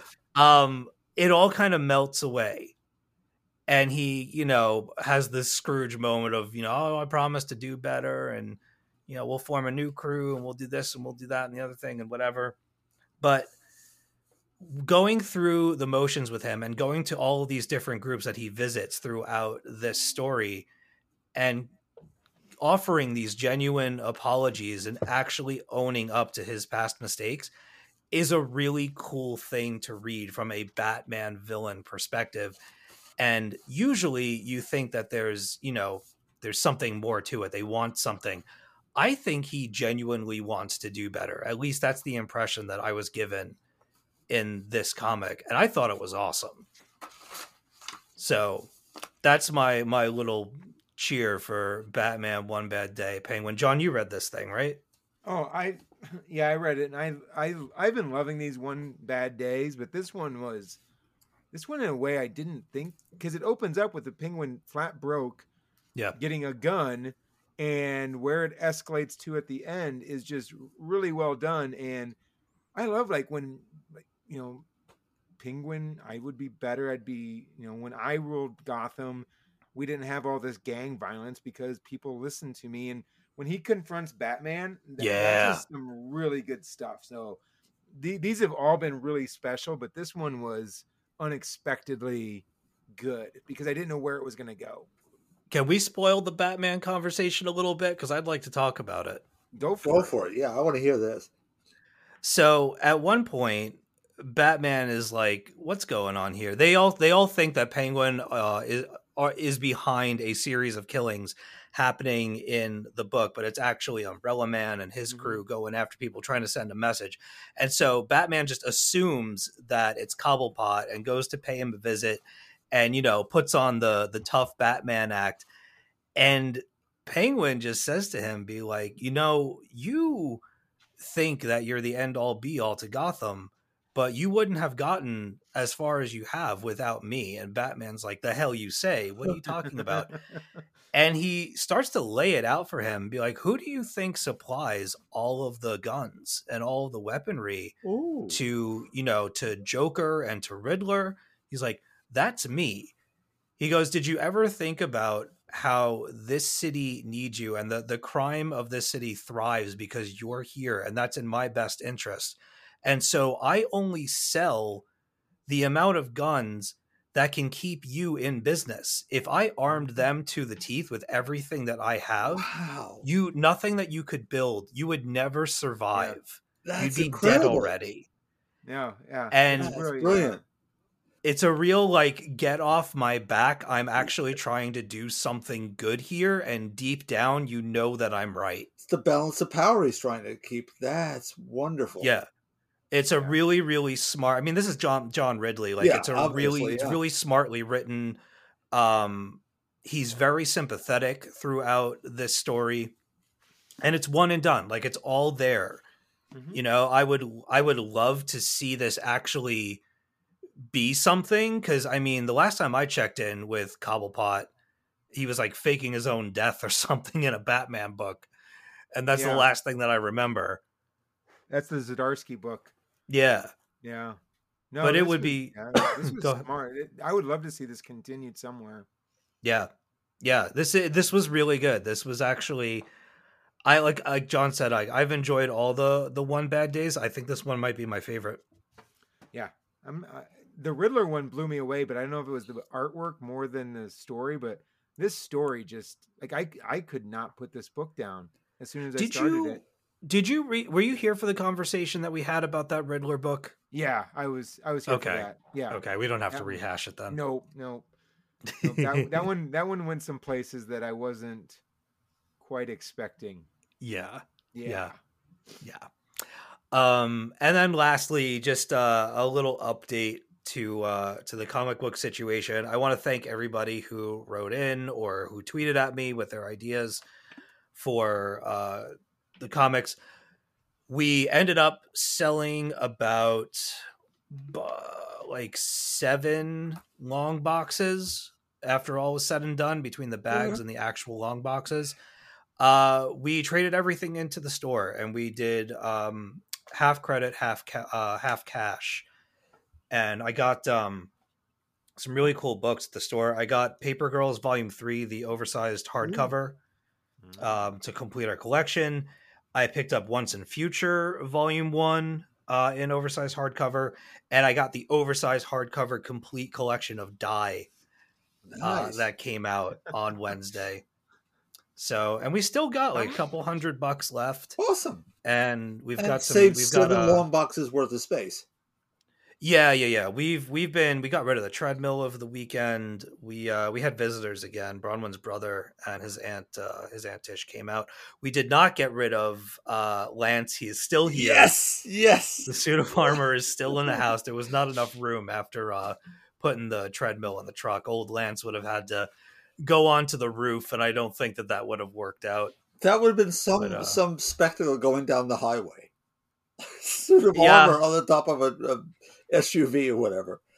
I remember the first time that I actually got him and was bringing him back to my house. I was carrying him with a with my friend James back to my house because we lived like maybe four or five blocks mm-hmm. from each other. But like, there's a major intersection, and so everybody was like slowing down and watching us do this thing on this like hot summer day. And we were just like, yeah, you know, nothing to see here. Just a suit of armor. Full size, on. six and a half feet tall. Carry on. Um, so there's all of that. Those are my books. Uh, and I'll just say quickly that uh, I've put in about 15 hours into the new God of War Ragnarok on PlayStation 5, and it is just phenomenal. I'm I'm loving it. I'm absolutely loving it. I won't talk about the game too much, but I'm just gonna say this. I've been playing video games since in television and and other Wow. things of the like ColecoVision. ColecoVision Um, loved their controllers Yep. back in the day. Yep. Remember the little little dial pads, the little yeah. And uh, I I remember playing Leapfrog in in my my friend Aaron's living room and Pong and and all this. We had an Atari and going from there. Where we're at from going to the store and buying a video game that is simply just called golf Or karate. or something like that, tank yeah. you know and to pick up something like god of war and be playing this it feels like you're participating in an interactive television series the acting in this game the the motion capture is so uncanny and incredible. The environments that you go through as you travel throughout the realms. This is AAA games at its finest. Sony always goes all out with their first party stuff. Uh, they rarely ever slack on anything. And man, I'm just, I'm absolutely loving this. I'm doing all the side missions, I'm looking for all the collectibles. Um, I really, really enjoy the world of God of War. I have for many, many years since the the series had started. And yeah, if you if you're on the fence at all about checking it out, I highly, highly recommend that you do. Uh, maybe catch it on a sale uh, if there's some kind of Black Friday sale or something. Uh, it's tremendous. You'll love it. It's it's an achievement in gaming for sure. Uh, and I'm still playing Marvel Snap, level 722. So that's right. I've been I got one deck that uh, I've been running with for the past couple weeks, and it uh, it succeeds more than it fails. Who's, to who's your best grab? Who's your best hero that you've? Oh man, I got. Hold on, hold on. I'll tell you. I'll reveal. I'll reveal my tricks on here. Oh, uh, don't be careful. quick. People may be listening. That's all right. They can't. They can't play me yet. Uh, you can't. You can't do player versus player. Oh, it's okay. only um, strangers uh, for right now. But I'm gonna bring up my uh, my thing. I'll also say right now, uh, if you joined Hive in the last uh, couple of days, we are we have a Hive account. I made one earlier while we were doing Woo! uh, some of the lightning rounds. Uh, so we are just at Talking Comics on Hive. Uh, that is a brand new account that we will have and hopefully pay some attention to because I've been on Hive a lot more in the past 24 hours than I've been on Twitter in a long time. All right, my deck, real quick. It's called Buff It Up. I got I got Nightcrawler, Rocket Raccoon, uh, Yondu, Ooh. Scorpion, Rogue, and I have a uh, uh, rainbow variant. One of my my favorite artists, uh, Wolfsbane, Captain America, Kazar, uh, Blue Marvel, Black Panther, Onslaught, and America Chavez. That's a nice mix. I like that. Yeah. Uh, the rogue card is cool. You can actually, if you slap her down, she if there's somebody with an ongoing power card on the opposite side, Take her she power will away. steal that power and give it to your party. It's very cool. Uh, the Nightcrawler one can teleport. Black Panther just gets stronger when his claws come out. Uh, but my favorite card in here probably is my America Chavez, uh, Jamie McKelvie variant card that I have. Yeah, it's awesome. Uh, Marvel Snap continues to be just amazing. I love it. And that's me. Um, what else do we got here? News. We got some some news. Um, yeah, just so I mean, two quick things. I think Spider Man, Sony is uh, keeping that Spider Verse train chugging.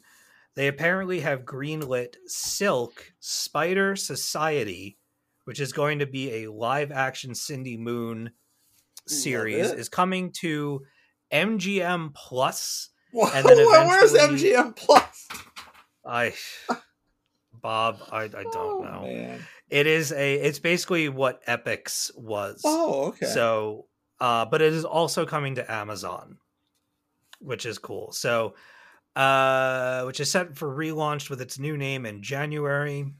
Uh, MGM Plus will have the first window in the US, and the series will then air on Amazon's Prime Video streaming service in the States. Uh, internationally, the series will also air on Amazon Streamer in 240 countries and territories.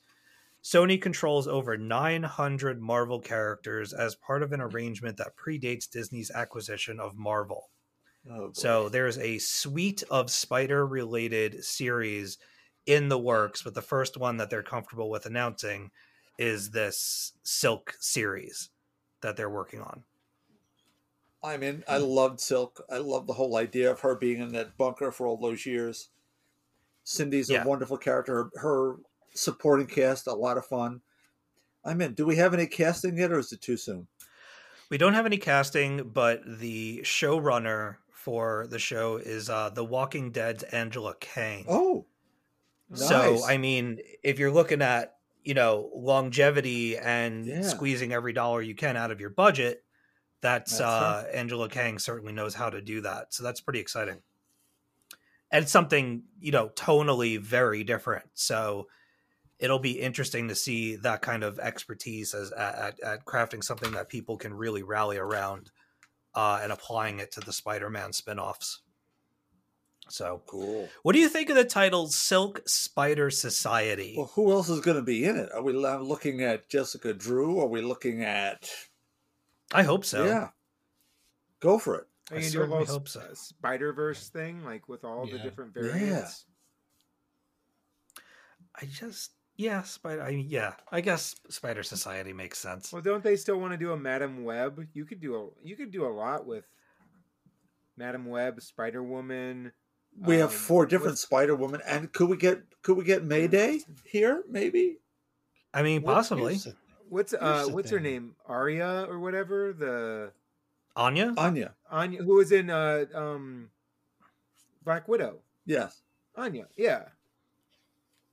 Hmm. Yeah, there's lots of options here. Uh, Aaron, you were saying? What's Sorry. the plan here? oh well, let, let's not get let's not get Hold- technical. hold on, huh? guys. Yeah. Stop getting excited.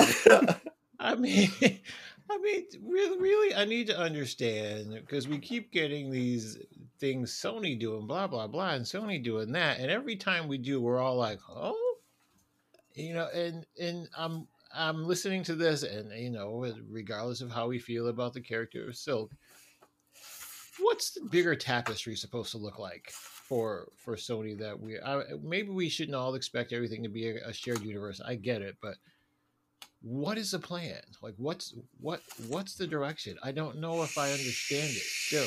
Don't Throw mention it all at the Don't spider mention web and see what sticks. Yeah. Uh Venom 3, Morbius 2, Oh, Secret God. Six, Kraven, uh the Chameleon. I don't Yeah. know. Let's just, like like Steve said, throw it at the wall and see what webbing sticks. Do you Silver think that they're going to Black make a Cat. Morbius too? Well, if Jared Leto can get off his island of his cult, maybe. Oh wow! Um, I'd hope that's not. for you. That's for you, Chris. I Thanks. I feel like we see him cameo and stuff, but I don't know if they'll do a proper. Did that movie make any money? No. That's a good question. They I don't made know. a Venom 2. I guess Venom 1 made money though. Venom Yeah, one Venom made a made money. ton of Yes. money, and so did Venom two. Yeah, Morbius did not. Even with a second release, it did not get any money. Hold on, I'm telling weren't they you. gonna do weren't they gonna re-release this this Spider-Man like with some They new did. scenes? They did, yeah. They Did they did. do It that came already? and it went like a fart in the wind. Oh my- well, I missed that one. uh, so did a lot of people. Uh, it's coming out. It's coming out on on Blu-ray and whatever. Um, and I'm pretty sure you can uh, you can actually rent it here. We have um, as part of like uh, the movie program that we have. You can use uh, points that you earn on your card to rent movies that are like still playing in theaters. Hmm. and so like we have the the ability right now to go and uh to go and rent it but uh i'm not it's what is it five to seven minutes no, of no. Please, i look made- i i saw that movie in the theater i have not watched it since it came out on blu-ray i wouldn't even remember what they added at this point. They've made nine different versions of Blade Runner over 30 seconds of film, so Yeah, I, I It's a have, great I have the bo- I have the box set of that, John. Yeah, I, I've spent a lot of money I on just- that. Yeah, I just watched another version of it the Yep. other day. Yeah. So and i'm like i'm not dogging on no way home i enjoyed that movie very very much i just don't need to repay to see a couple of minutes I- of I- it. here's Gotta be my more thing. than that. Here's here's why that pisses me off a little bit. The concept of there being that re-release. I can easily find five to seven minutes of that movie that sucked balls. That probably could have could have not been there. Where you could have this if this footage was so special that you probably could have placed it there. So Amen. yeah, I'm I'm I'm a little salty about that. and but, those you are the scenes they extended. exactly. So I'm just you know it's all the cash grab. So that's that bothers me. Mm-hmm. Carry on. All right As you were. Uh, last little thing that we've got here. So Chris Hemsworth says that he thinks his next appearance as Thor will be his last, and we've speculated quite you know, a lot on this show about when Hemsworth would be calling it quits, and it sounds like he's getting ready to wrap He's- it up There's- as Thor. There's an ad- He's taken a. there's an addendum to Bob. this. Oh yeah, John, you, you probably Yeah. saw this. He's doing this show with Darren Aronofsky called Limitless, Yes. and he discovered that he is ten times for 10, 10, ti- 10 times as likely Yeah. to, to be prone to Alzheimer's because he's got the gene from both his mother and father. Yeah. Yeah. So he's gonna take like a long break Yeah. from acting after this show's over. Yeah.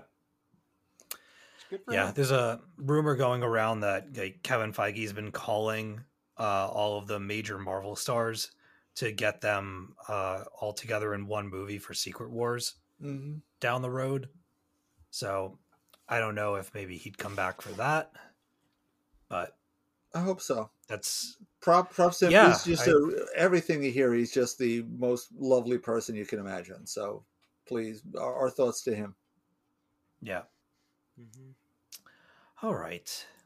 Um, Bob, you have uh, a little something here. Yes, I do. wanna- Only, but we haven't done our books yet. But we'll, I can do this first. Sure. Um, I want to wish an early happy birthday to two of our very special friends, Carolyn Coca and Jessica, coming within the next Happy week. birthday! Yes, That's awesome. Dun, dun, dun. Yeah, exactly. Do you have any special plans, Aaron, with uh, Carolyn for birthday shenanigans?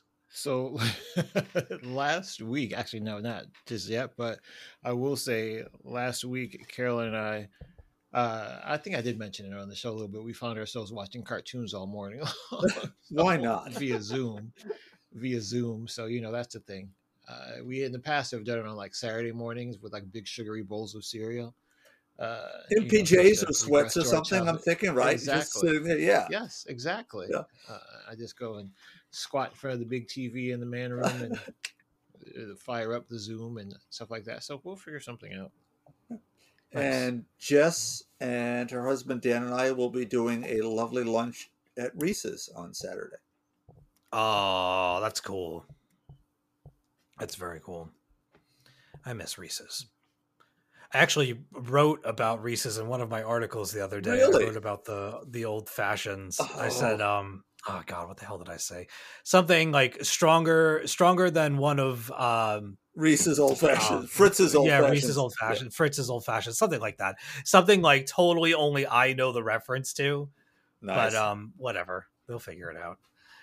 Ah, all right. I think. Uh, what books are we looking forward to this week? John, what are you? Uh, what are you thinking about? What are you doing? Uh, I think Detective Comics 1066, uh, All Mm-hmm. Out Avengers 3, Avengers Forever 11, Amazing Spider Man 14, Daredevil 5, X Force 34, X Men 17, and then Miracleman The Silver Age number 2. How was that Amazing Spider-Man? I'm enjoying it. Uh, Zeb Wells and John Romita Jr. Are, are doing a really nice job with this reboot. Hmm. I might have to read that. Comes out like every week. yeah. Oh no! It- it Oh, wait a minute. Is that the one? No, the one that This is after the one that you you and I read last year, where he was at the corporation. right. This is after they were doing Yeah, that like yeah. three times a week. Everybody switch No, hitting. yeah, no. This this is most consistently Zeb Wells and John Romita Jr. with some Patrick Gleason thrown in. Man, It just feels like it comes out a lot because they've done like 14 issues in it six feels like that, that experiment with the three different creators or three different books that that didn't go anywhere any t- anywhere Well, soon. it didn't. It didn't go anywhere. A brand new day when they did it. What was that? A decade ago. Mm. Man, that's too. This one's too, fun. Too much. This one's fun. Spider Man's not Batman. All right, calm down. know your know your role. Know your place, Spider Man. Think you're Deadpool? Come on. Who? Who? Hey, we got the Macy's parade this Saturday or Thursday. Who's got a float? Yes, Spider Man gonna eat some butt like he did that other year. Oh, he was wow. deflating. yes, Wow. I forgot that. Wow. Pull the mask up from the I bottom. forgot about that. What the? Well, this show just took a turn. I said it. Oof. Some Thanksgiving turkey. First of all, I don't like the negative connotation you put on that. What? Ain't So nothing don't- wrong with it. Don't shame people. Hey man, does whatever a spider can. What it's, I it's very agile. what? wow. and flexible. No, stop, please. Did you bring condom? No, man, I can just web it up. Stop. Aaron, wow. um, what, what Nope. books are you Nope. getting? nope, Nope. I'm just gonna let that hang there. Yeah. I'm just gonna let it hang there. Bob, what books are you getting? Um, it's a very, very light week, but we have Defenders Beyond number five, Genesis Vel number five, and I think JSA number one, though that may have been pushed one more week. All right. Aaron, are you ready to tell me about your books? Yep. I'm just getting the Magic Order three, number five. Full That's stop. it? Yep. Wow. What? That's all I'm committing to. All right. Well, Here we go, It's all in Steve. pre-order. no, my, my, my list is actually not that bad.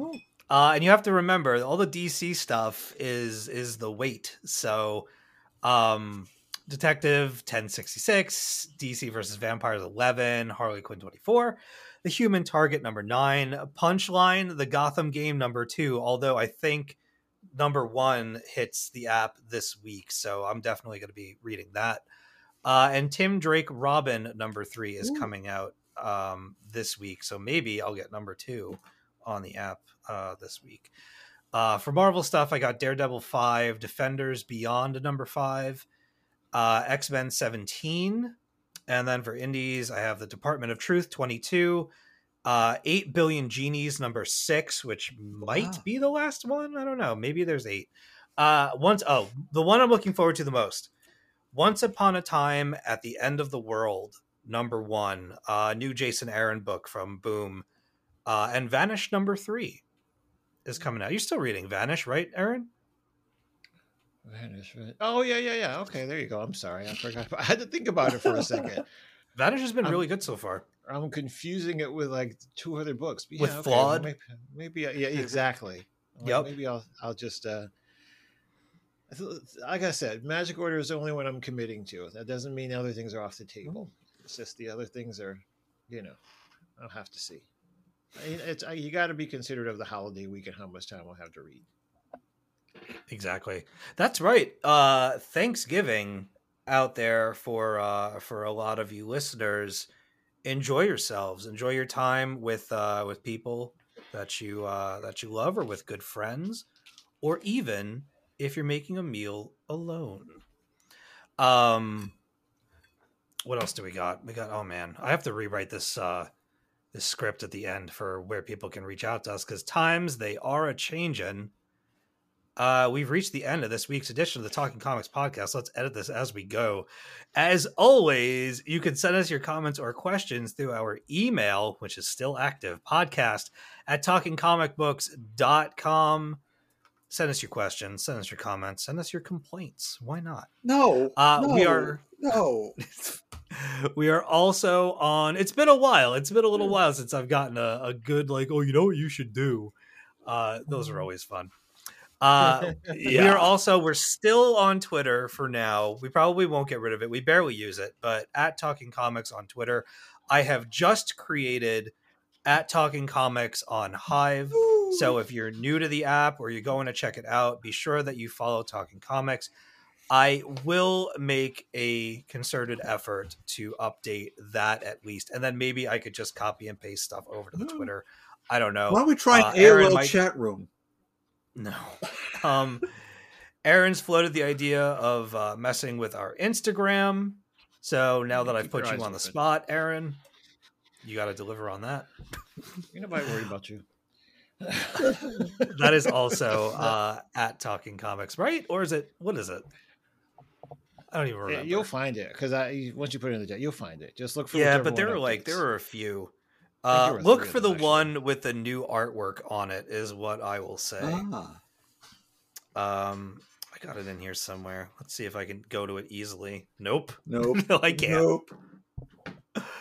Oh God. Okay. Um, Bob, where can our listeners find you? Uh, if you string together two Campbell soup cans with with like twine, you can find me. No, actually, it's old fashioned email. Bob Reyer, talkingcomicbooks.com. Adorable. You ever use a, a glass up against a wall to Oh, hear people of in the course. next room? Of course, it works. I've actually done that. It does work. It actually does work. Freaking peeping toms. Hey, What? hey, hey! You want to know when your parents were saying bad things about you? You need to know that. I didn't know where that was going. Okay, never mind. oh no! Oh, I was like, whoa, okay. dan-in-in, dan-in-in. Uh, Aaron, how about you? Where can people reach out to you? Was he eating his own butt? Anyway, um, at AJAMOS70 on Instagram Oh, because I'm done with Twitter. Wow, John, how about you? Are you are you uh, out there in the social media? Uh, not really anymore. Um, our our Instagram is Talking Comics Podcast with Thank no you. posts yet. Um, I guess if you want to really get a hold of me, you can go to John Burkle parentheses Iowa on Zwift. Um, other than Wow. that- His, his account.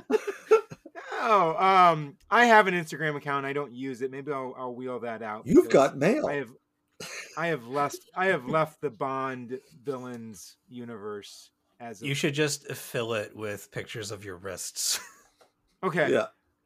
and arm Yeah. and your My- your forearms. Yeah, because my slutty era is continuing. There you go. It continues. Uh, let me think for a second. Go and review us on Spotify. Give us those five stars. Get the word out to the people. Let them know that the Talking Comics podcast is your favorite comic book podcast, even if it's not your favorite comic book podcast. My favorite. Five stars are the best. Uh, I am at dead underscore anchorus on Twitter. I am at dead anchorus, no underscore on Hive. And uh, Bronwyn is at shiny baby b on both on all the things Hive, Instagram, or uh, Twitter. And Chris is at the myth of Psyche on Twitter. I can't remember their Hive thing, but the next time they come back, they can tell you. Uh, what else? Joey Bracino. I don't know where he. He's probably just on Instagram now at Joey Bracino. That's it. That's all I got.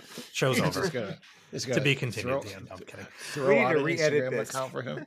No, this no. There's a lot to edit in this episode. This stuff is not it. this is fine. Yes, this is Like- good. You're gonna be like, Joey, you need to go make an Instagram account because Steve just gave you one. Steve might need a week off from the show to recharge. That's what I'm thinking.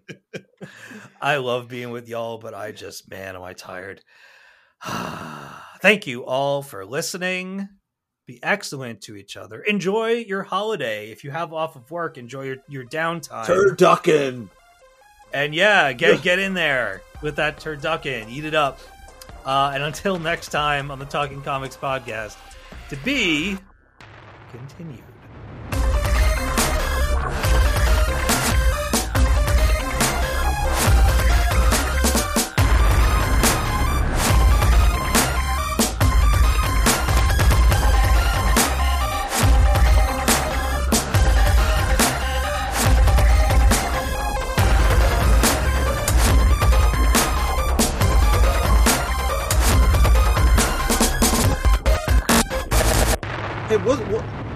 Have a, a thing with Fireball whiskey for like a minute?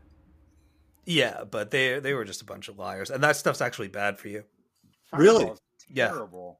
Yeah, it's a good thing. Yeah, but like there was something about it. There was something about it in the news uh not too long ago that it's actually like harmful Oh. Great. to Well, my some high degree. school self doesn't want to hear that. Yeah. Hold on. Fireball whiskey So my high school self would not want to hear about Ripple. I'm just saying. We We played basketball in the schoolyard, and it was like, yeah, that's what we did. Fireball cinnamon whiskey pulled from shelves over antifreeze ingredient propylene glycerol. what? That's about right. That's about right. Uh, What? can't get worse than that. Yeah. Oh, Talking Comics says drink your Fireball Fireball whiskey, whiskey. folks. It's Has anyone else delicious. seen Heather's? Death never tasted so good.